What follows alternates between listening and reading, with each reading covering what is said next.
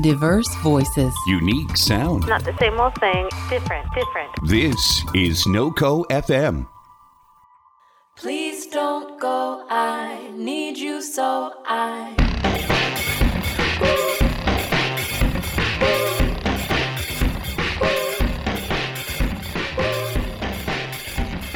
Hello, everyone, and welcome to Feminist Hot Dog, the podcast about finding joy through feminism and living your best feminist life. Today, I am taking a break from creating COVID related content and kind of a break in general because the last few weeks have taken their toll on me in a pretty serious way, but for good reason. As I said in the last episode, I finished the narrative portion of the Feminist Hot Dog book, title forthcoming.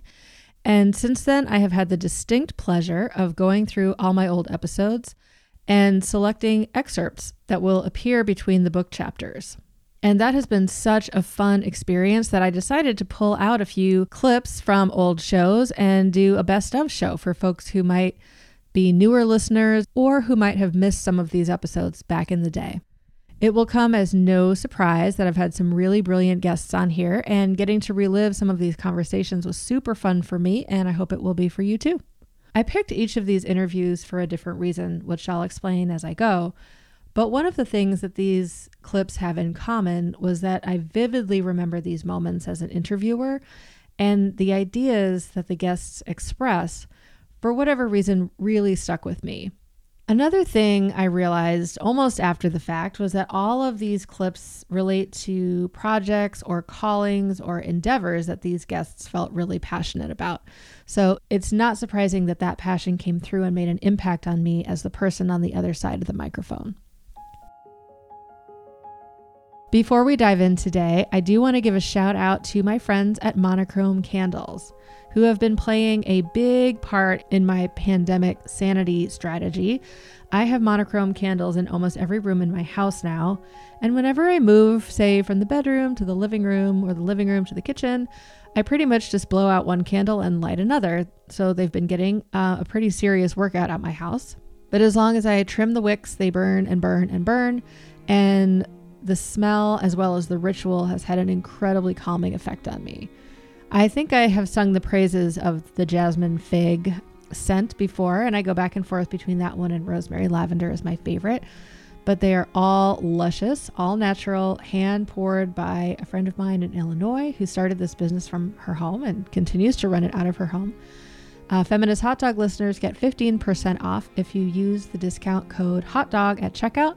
So head on over to shopmonochrome.com, pick out your scent and get 15% off with the code HOTDOG and relax.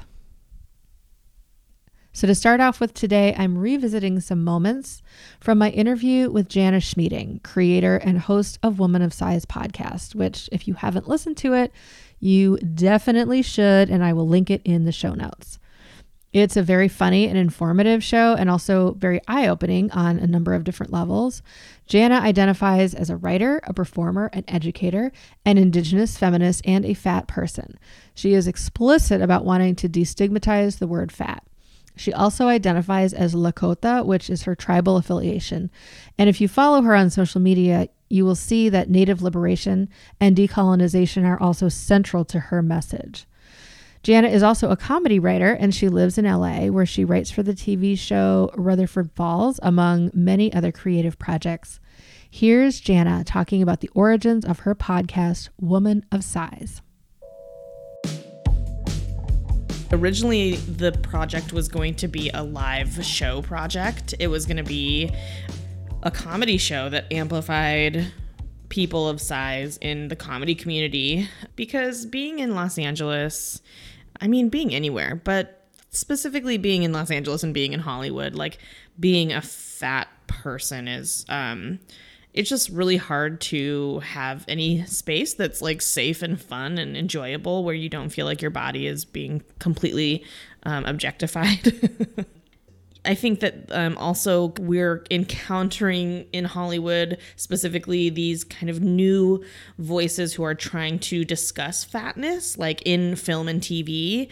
Um, and it's like not quite hitting the um, expectations of actual fat people. um, so I was like, this is a really important thing that we need to like address. And we also, a, a lot of my peers and colleagues are comedy people. So I was like, we need a space for ourselves. Like, it fucking sucks to have to grind in this industry and not have a community that you can talk with safely about a lot of the aggressions and microaggressions that you encounter as a fat person in a predominantly thin industry. Th- an industry that praises thinness, that loves thinness. Anywho, it was going to be a live show that was um, really amplifying comedians of size.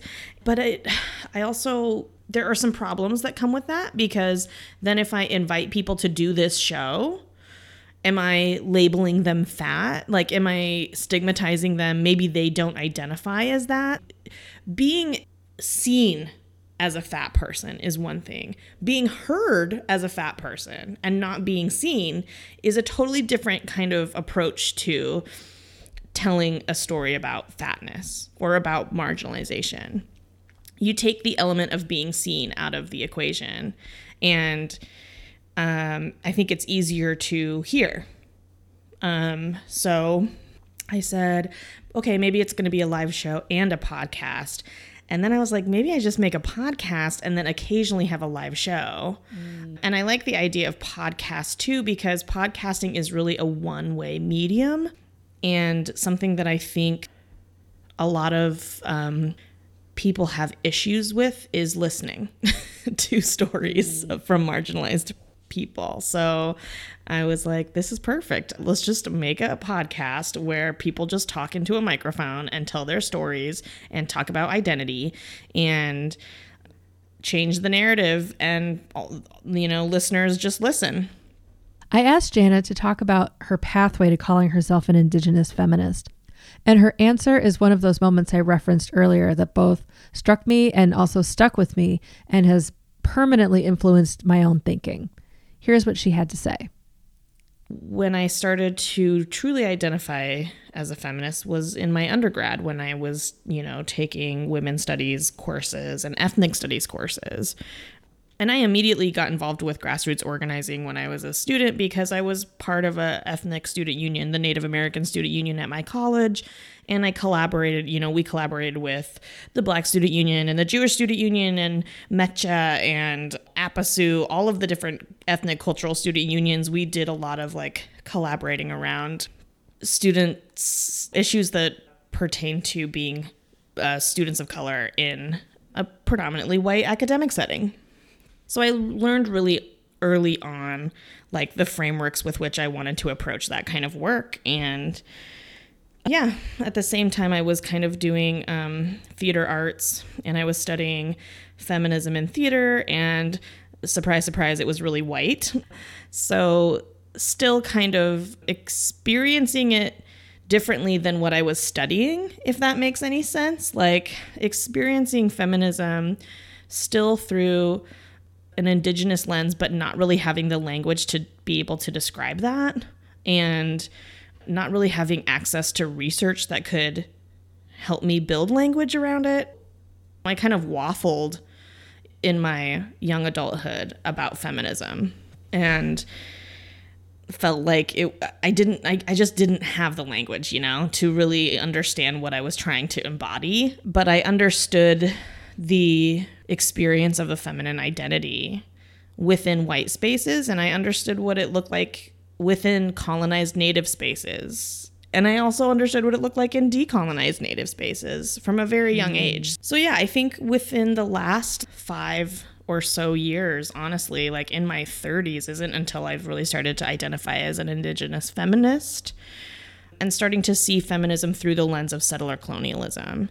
The reason I say that is because um, I think modern feminist thought does often come from a white lens and mm-hmm. i and it does not have um, space for pre-colonial experience which was largely balanced in terms of gender roles and even yeah. had um, roles for people who um, identified as multiple genders or agender Um, gender d- discrimination didn't really exist for indigenous people, you know, until colonialism took over and imposed a, a government system and a structure upon the this land and that imposition is what we now recognize to be patriarchy Yeah. and a white supremacist patriarchy.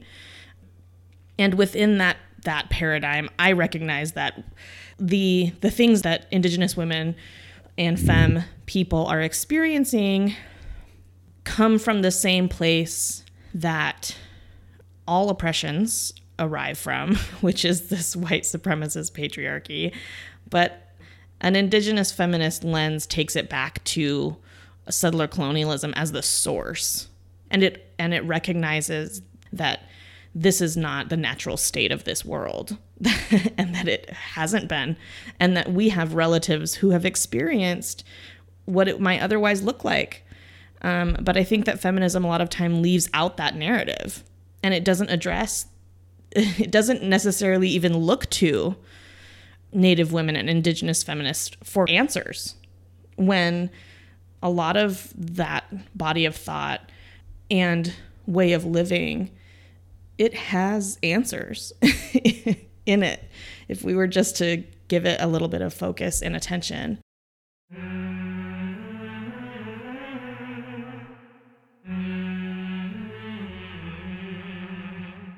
I want to add one final clip from my conversation with Jana because she was really generous with her time and her experience.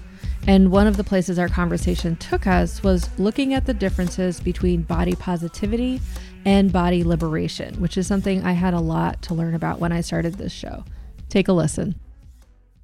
the term body positivity i don't even use it anymore in fact there was recently um a tweet from uh, Megan Tonjes, uh, and her tweet was "Body positivity is dead now. It's fat liberation or bust." Love it. and highly agree highly agree um and i feel like really in reality body positivity isn't necessarily the goal of the original fat justice movements which started in the 1960s with the civil rights movement by extremely marginalized people black women and trans femmes all these you know extremely marginalized people who start these movements and eventually of course it gets co-opted um, by whiteness i will say that like even just in the last couple of years doing this podcast that certainly like fat bodies in the mainstream has become more acceptable but it's slow i mean i was an educator for many years in the bronx in the South Bronx, which is one of the poorest congressional districts in the country. And if you're an educator in the Bronx, you better if you aren't if you haven't become educated around racial injustice and the and you know major thought leaders in like black liberation movements and in education. And you know you need to know your community. So there was a lot of like professional development and stuff that was available to us around these topics. However Never once, as an educator, have I had a professional development session or workshop that addresses anti fat aggressions and microaggressions. Never. I mean, what would it be like if in our work environments, like, you know, when we're going through like diversity trainings, we're also understanding or learning about weight stigma as a social injustice or disordered eating as a social injustice, you know? Um, it feels like we're so far away from that. And that's how far away we are. you know, um, we don't see fat justice as a justice issue and like value, um, personal value as a social justice issue. But I think it absolutely is. Um, so if we're not in a position where we're having conversations about this pretty widely, then we're still a long ways away from actual justice, you know? And that will inform our positivity. right. Because I always say that, like, in terms of my own journey, like, body positivity is. It, it's an intellectual journey as much as it as it is an, a personal and emotional journey. Um, we have to really think about like the origins of why we need a body positivity movement in the first place. why do we need this? How has our Right, value right, and self worth become so low that we need a fucking Dove body product to tell us that we're having some chub on our thighs and that's fine? you know?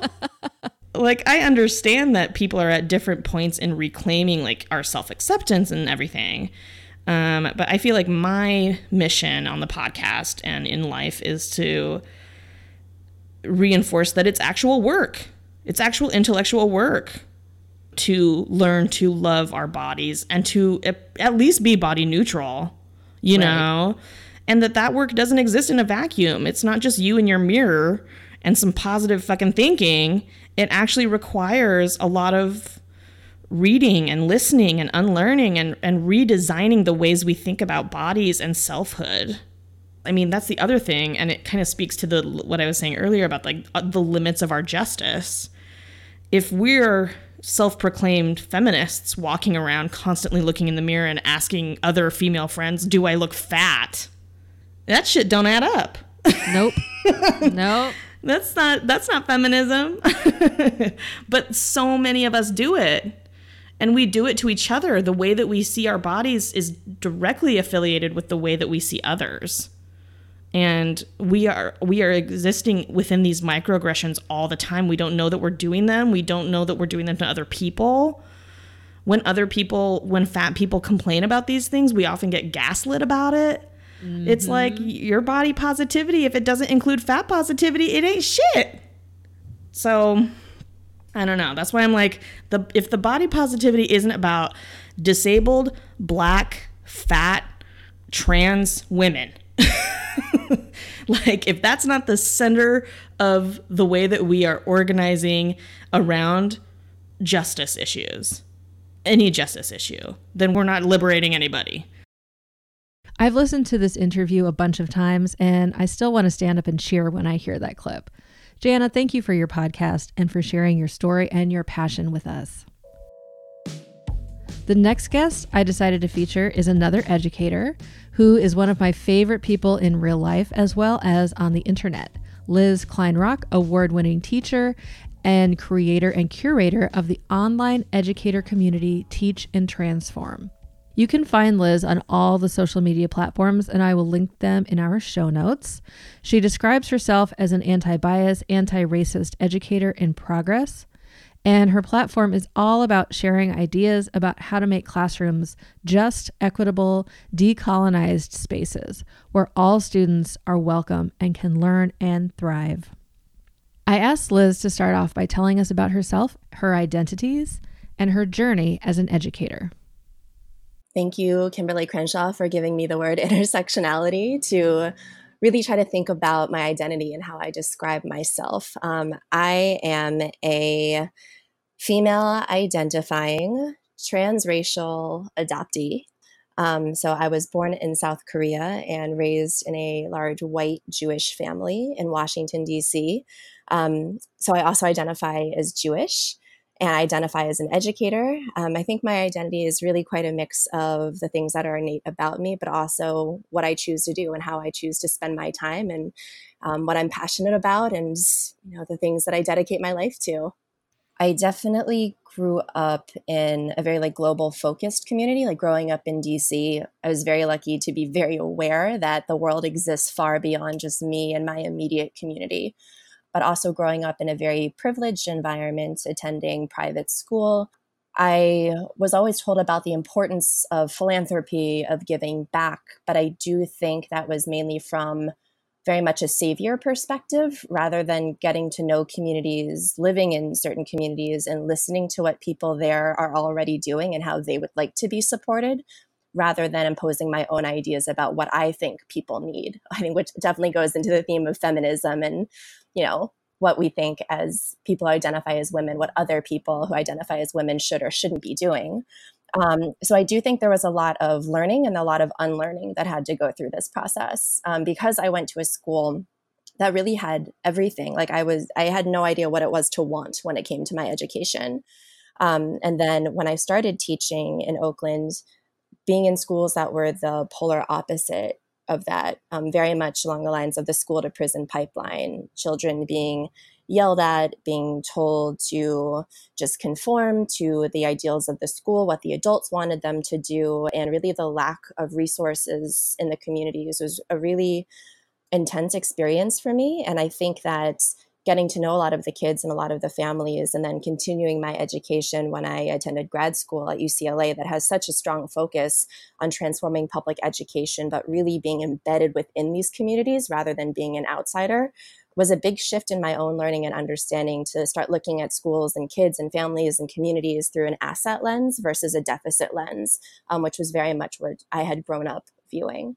And it's still a work in process. Like there's so much unlearning that needs to be done. You know, when you are used to being embedded in the status quo when someone presents an idea that is different or revolutionary, it can be quite jarring. Um, and being able to check myself when I have those reactions and question, why am I thinking this way? Why am I reacting this way? Um, instead of just listening. I actually told a story about Liz on the very first episode of Feminist Hot Dog. It was right after the Brett Kavanaugh hearings, and an activity she had done with her elementary school students about consent had gone viral. I always remembered that because to me, it was such an amazing example of feminism in action. And it inspired me to ask her about what it meant to her to be a feminist teacher. I think to be a feminist teacher, you have to lead by example. There are, are aspects of my job that where I want to take time to showcase and elevate and amplify women throughout history who look different, um, who come from different backgrounds, who have championed for different causes, um, and teach my students about these people and their lives to show, you know, you don't have to have the same background or look like somebody in order to care about them, in order to want to ensure that they are treated with dignity and with respect and receive justice. And a lot of this work, I think, also transcends into the social emotional work that we do in classroom really explicitly teaching about developing an emotional vocabulary, for example, or like with the consent work, like putting up boundaries and respecting boundaries and understanding that folks may look different from you they may communicate differently but at the end of the day like we should all be here to like support each other. And i think a lot of this work is also super important with ra- raising feminist boys too getting away from gender roles and stereotyping and being able to have those conversations and point them out too. Um, because honestly like the patriarchy is something that has been done to everybody men included. Um, and it's really important for boys to understand that you can show emotion that you don't have to prescribe to this macho like alpha male type of personality in order to respect women, to be a feminist, or to consider yourself a man. One of the segments of the show that we did in the first two seasons was the Hot Dog Hall of Fame. And Liz's Hall of Famer was someone I had never heard of before, but once I learned of her, I started seeing references to her and her amazing work everywhere I looked. May is also Asian and Pacific Islander American Heritage Month, so it is a perfect time to learn about the life and legacy of this lesser known national hero.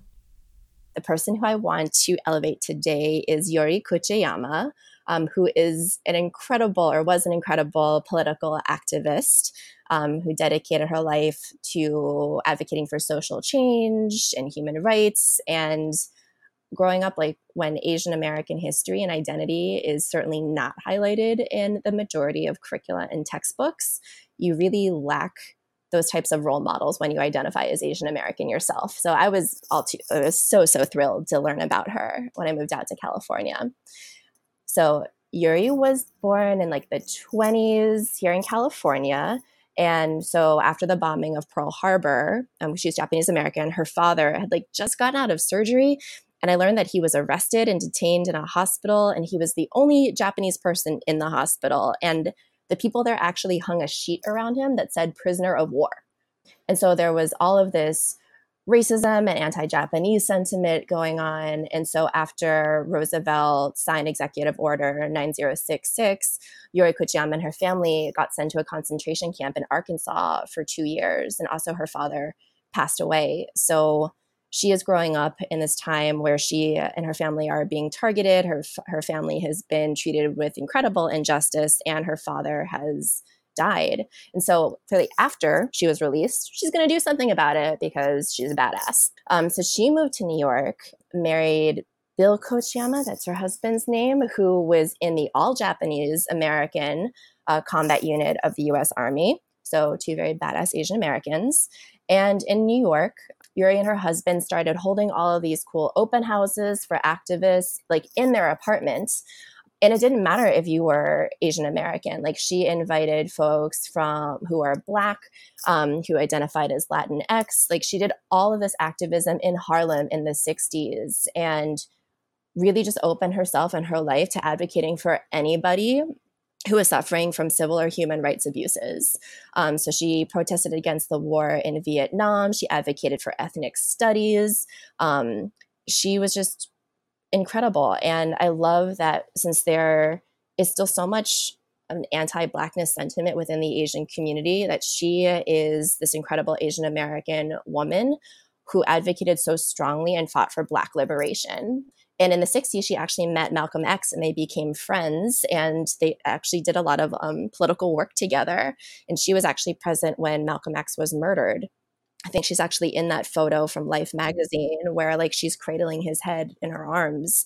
And so for the rest of her life, she she's incredible. Oh my goodness, I love her so much. She worked to ensure reparations for Japanese Americans who were put in concentration camps during the war she spoke out on behalf of political prisoners, if they were Black or Puerto Rican or Native American or Asian American or even white. Again, like from the perspective of intersectionality, I love that she didn't just confine herself to helping people who just look like her. Like she was there for everyone and anyone. And I wish more people knew about her because she's such a badass lady. And kids, boys, girls, anybody needs role models like her to look up to. Okay, kids, boys, girls, everybody, you have your assignment. Look up Yuri Kochiyama and get inspired. Thank you, Liz, for coming on the show and for introducing us to your work and to Yuri.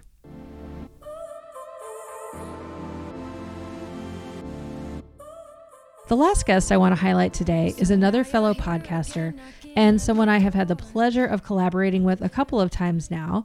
If you participated in the Best Feminist Life 2020 celebration last January, you may recognize the name Amelia Hruby, producer and host of 50 Feminist States. If you are not familiar with 50 Feminist States, it's definitely one to put in your queue. But rather than hear me talk about why, I am going to get out of the way and let Amelia tell you the story behind the podcast what it is, and what she's hoping to accomplish on her literal journey.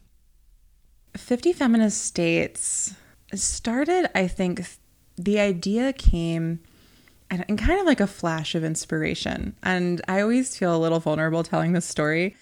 It just arrived fully formed, which I think is wild. And if that's never happened to you, it sounds nonsensical. And if it has, you're like, of course. That's that's basically what happened with feminist hot dog. It just was. I like to say it was downloaded into my brain. Yeah, exactly. So, in early 2018, I was really like in a period of feeling very scattered, just like in myself. And I wanted to integrate so badly. And I was really trying to figure out, like, how do I bring together all of this academic knowledge I have about feminism, all of these amazing organizers I know in Chicago and around the country, all of these podcasting skills I got from community radio and my desire to travel when I am very lucky to have a semi flexible job and like career path right now. And I like really wanted to integrate all of that stuff. And I just started kind of saying that to people. And then at a certain point, I think I can really think it was like June something of 2018. I like woke up and had this idea like 50 Feminist States was the name. I knew I was going to do this podcast. I knew I was going to travel around the country and talk to activists and artists about their work. I always say for gender justice and queer liberation. And yeah, I just knew. So then to make it happen, I crowdfunded for the first I've done two Kickstarter campaigns to bring this to life at this point. It probably won't surprise you to learn that Amelia is also an educator. That has emerged as a surprise theme in this episode. Um, it wasn't my intention, but now that I'm looking back, I've got three great educators on the show. And the goals of 50 Feminist States reflect her lens as someone who wants to not only impart knowledge, but also challenge assumptions. And in this case, assumptions about people who may live in parts of the country that are not commonly associated with progressive activism and resistance movements.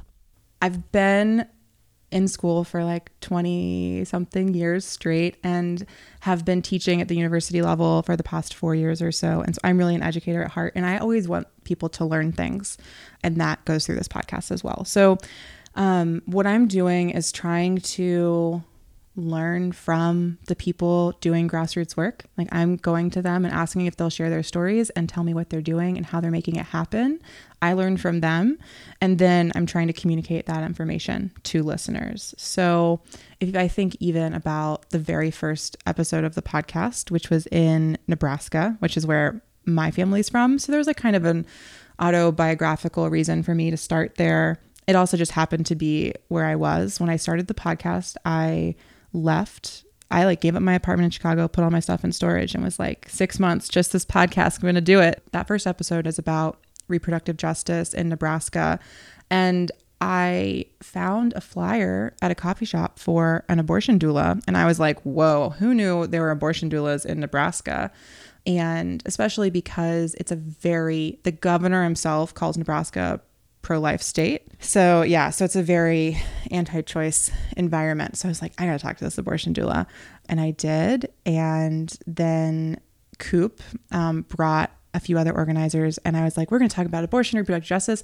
And then we had this whole conversation about home birth that I wasn't expecting. And that's what the episode is about. So, to circle back to like my goals, what I did with that episode is I listened to them and then I did some framing and research to teach myself. And then you have this episode, I think, that really shows how much you can learn about a topic that maybe you didn't know anything about. And that's what I hear most from listeners is like, I learned so much when I listened to an episode, whether it was that one, there's a really powerful episode about decriminalizing sex work um, with a friend of mine, activist um, named Red in New York. There's a really powerful episode also in New York about Palestinian liberation with a friend, another friend of mine, an activist named Dr. Ashley Bohrer. So, what I hope happens with this podcast foremost is that people listening learn about different feminist issues and the work that grassroots organizers are doing to resist, to liberate themselves and others. Um, some subsidiary goals that I always bring up too, though, are a lot of my audience is pretty urban, and I want them to see these more rural or southern or you know sometimes far-flung midwestern places i'm going to mm-hmm. i want them to hear from people there and realize that those people hold so much knowledge about resistance and that writings this like red state blue state narrative we have is total crap. I'm just going to call it out. It's bullshit. I live in illinois which is a blue state but like only sh- the chicago is the only blue part of it. And there were people in the state legislature this year who like tried to who wrote a bill and tried to get it passed to like break Chicago off from the rest of the state so it'd be its own state. Wow. um, because the state because ever because it's like just like so conservative everywhere else and the population just means that because there are so many people in Chicago voting for Democratic candidates, it's a quote unquote blue state. So I want this podcast to tell show people like those narratives are so oversimplified mm-hmm. and that there are people in every state who are incredibly progressive, who are fighting so hard for their own liberation and their community's liberation. And that I just find the people in those most embattled places have the best tools for resistance. And I want to be learning from them and I want to be paying attention to and helping lift them up. So that's also always a goal in this podcast, which is sometimes why, like, when I go to a state, I go to a weird place or like I go to a city you've never heard of instead of going to like the big city there. Cause yeah. I think th- those are the stories that that interest me and that I feel like honored and humbled to hear. Like many feminist hot dog guests, Amelia did not always identify as a feminist. And I asked her to talk about some of the milestones of her journey that brought her from not identifying at all to being the host of a podcast called 50 Feminist States. And I should also mention the author of a forthcoming book, 50 Feminist Mantras. I grew up in a kind of small ish town in North Carolina. I think the county had like 30 some thousand people when I was growing up there. And pretty conservative family, very conservative environment. And then I went away, I went to a boarding high school in North Carolina, and then I went to college in North Carolina, kind of all within a one hour radius of the town I grew up in. And I think throughout all of that, I don't think I would have identified as a feminist. I was very steeped in a sort of you know, Christian ideology that I thought all people were valuable and you know I would I think I would have said that. I might have been one of those people that I hate when I I hate when I hear this now. I think because of my personal background it's like I'm not a feminist, I'm a humanist and it oh, it makes me cringe so hard, but I think that like younger me might have really said that. Yeah. Um, which is why it makes me cringe so hard. Like the most those things things bother you when you recognize The yourself. sort of, the sort of all lives matter of, of Yeah. feminism. Yeah. Yeah. I think that's probably what I would have thought. And, you know, I went to a women's college that had no feminist discourse. And while I was there, the like women's studies department that had only been open for a couple of years got closed. And That's kind Yeah. of just sounds shocking to me. Yeah, the college had previously been associated with like the Southern Baptist Convention and had left that because that church's rules were so antithetical to the point of a women's college and educating women and raising them up, but still had a lot of like kind of strong religious overtones. And yeah, so I went to this women's college without any sort of like feminist discourse. And I still learned on my own. I started studying a lot of philosophy and theory and learned so much and started to expand my worldview and but wasn't doing anything relatively like activist related and so i got into grad school and moved to chicago and i took a couple women and gender studies classes i started learning a lot i met some of the activists i've now interviewed on the podcast and just had this whole feminist awakening. I don't know if I like when I say it that way, but just like I felt like my eyes opened and I mm-hmm. realized that, you know, the particularly the like blue collar and middle class narrative that I'd been taught growing up about bootstraps and working hard. And if you work hard enough and you follow the rules hard enough, like anybody can get will achieve success and can have a comfortable life. I my eyes were just completely open that that wasn't true. And so I really got this like social justice education that really helped inform my feminism. And then I think I really came into feminism because I felt so stifled by the narrative that I needed to get married and have a man provide for me. Mm. And I tried really hard to live into that. I like dated awful people. I committed myself to them. I was so, it was really hard for quite a few years. And I think, you know, just reading feminist things and being around feminist people showed me that I didn't have to live that way. And some of the really beautiful queer community and queer family that I'm so happy have come to be in my community and love I've been able to love and have loved me really showed me that I could reject those narratives.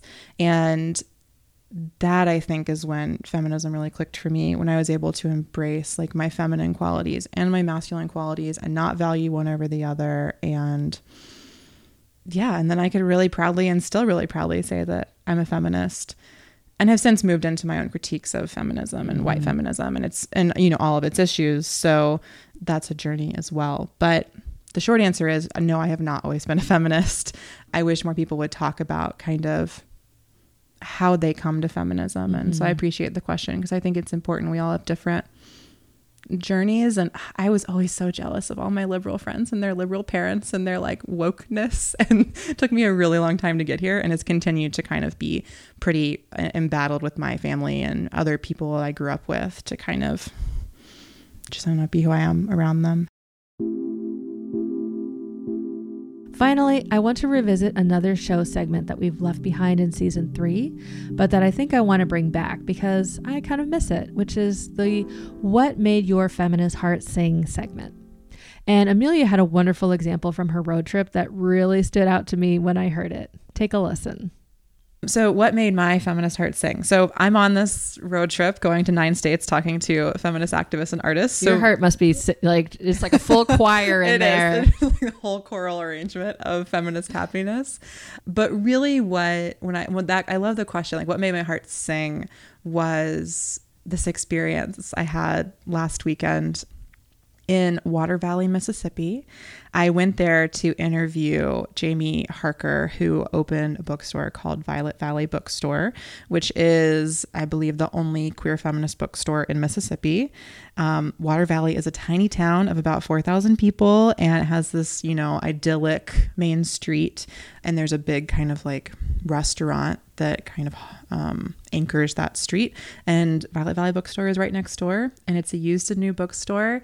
It is covered in rainbow flags, you know, just like driving down, you immediately, or I immediately know it's a place I'm going to feel welcome and safe. I met Jaime in the bookstore before it opened. You know, she met me there like Saturday at 8 a.m. to do the interview before she works there the whole day. And we sat down and amidst this like whole LGBTQ reading section, which had amazing sections like lesbian police thrillers and like stuff. Wow. like so niche and wonderful. It had this super rich feminist history section. I bought all these books on like feminist workers' rights and socialism and stuff. Um, and so that really like the that fact that that store exists made my heart my feminist heart sing jaime as a person made my feminist heart sing. She is just this like powerhouse lesbian professor organizer. She um and she was so humble. And then i talked to some of her students that afternoon and they told me all these things that she didn't even bring up. Like she was integral to starting the pride festival they have in oxford mississippi. She is the director of this women and gender studies program at ole miss and that program is like getting it's growing at a time when those programs across the country are shrinking because she's such a valued community member and leads it in such a brilliant way. She helped do this huge oral history project um, about queer voices in Mississippi. She just put out a new book about that. So she she herself and that bookstore make my feminist heart sing, and I can't wait to share the story um, in like the Mississippi episode of Fifty Feminist States. I hope your heart is singing too after hearing that and all of those other awesome highlights. Thank you to Amelia, Liz, and Jana for showing up and being so generous with your time and your passion, and for educating me and all of us who are listening. And thank you, listeners, for taking this trip down memory lane with me. I hope you enjoyed it, and if you did, please consider heading over to patreon.com and becoming a feminist hot dog patron. Your support means a lot to me as an independent podcaster and as someone who recently went out on her own as a full time writer and creative. Yes, I finally did it. So, thank you, thank you to everyone who has supported me so far, and to all of you for subscribing and rating and reviewing and spreading the word about the show. Our theme music is by Ava Luna and Loyalty Freak Music. As always, love yourself and love your bodies. Goodbye.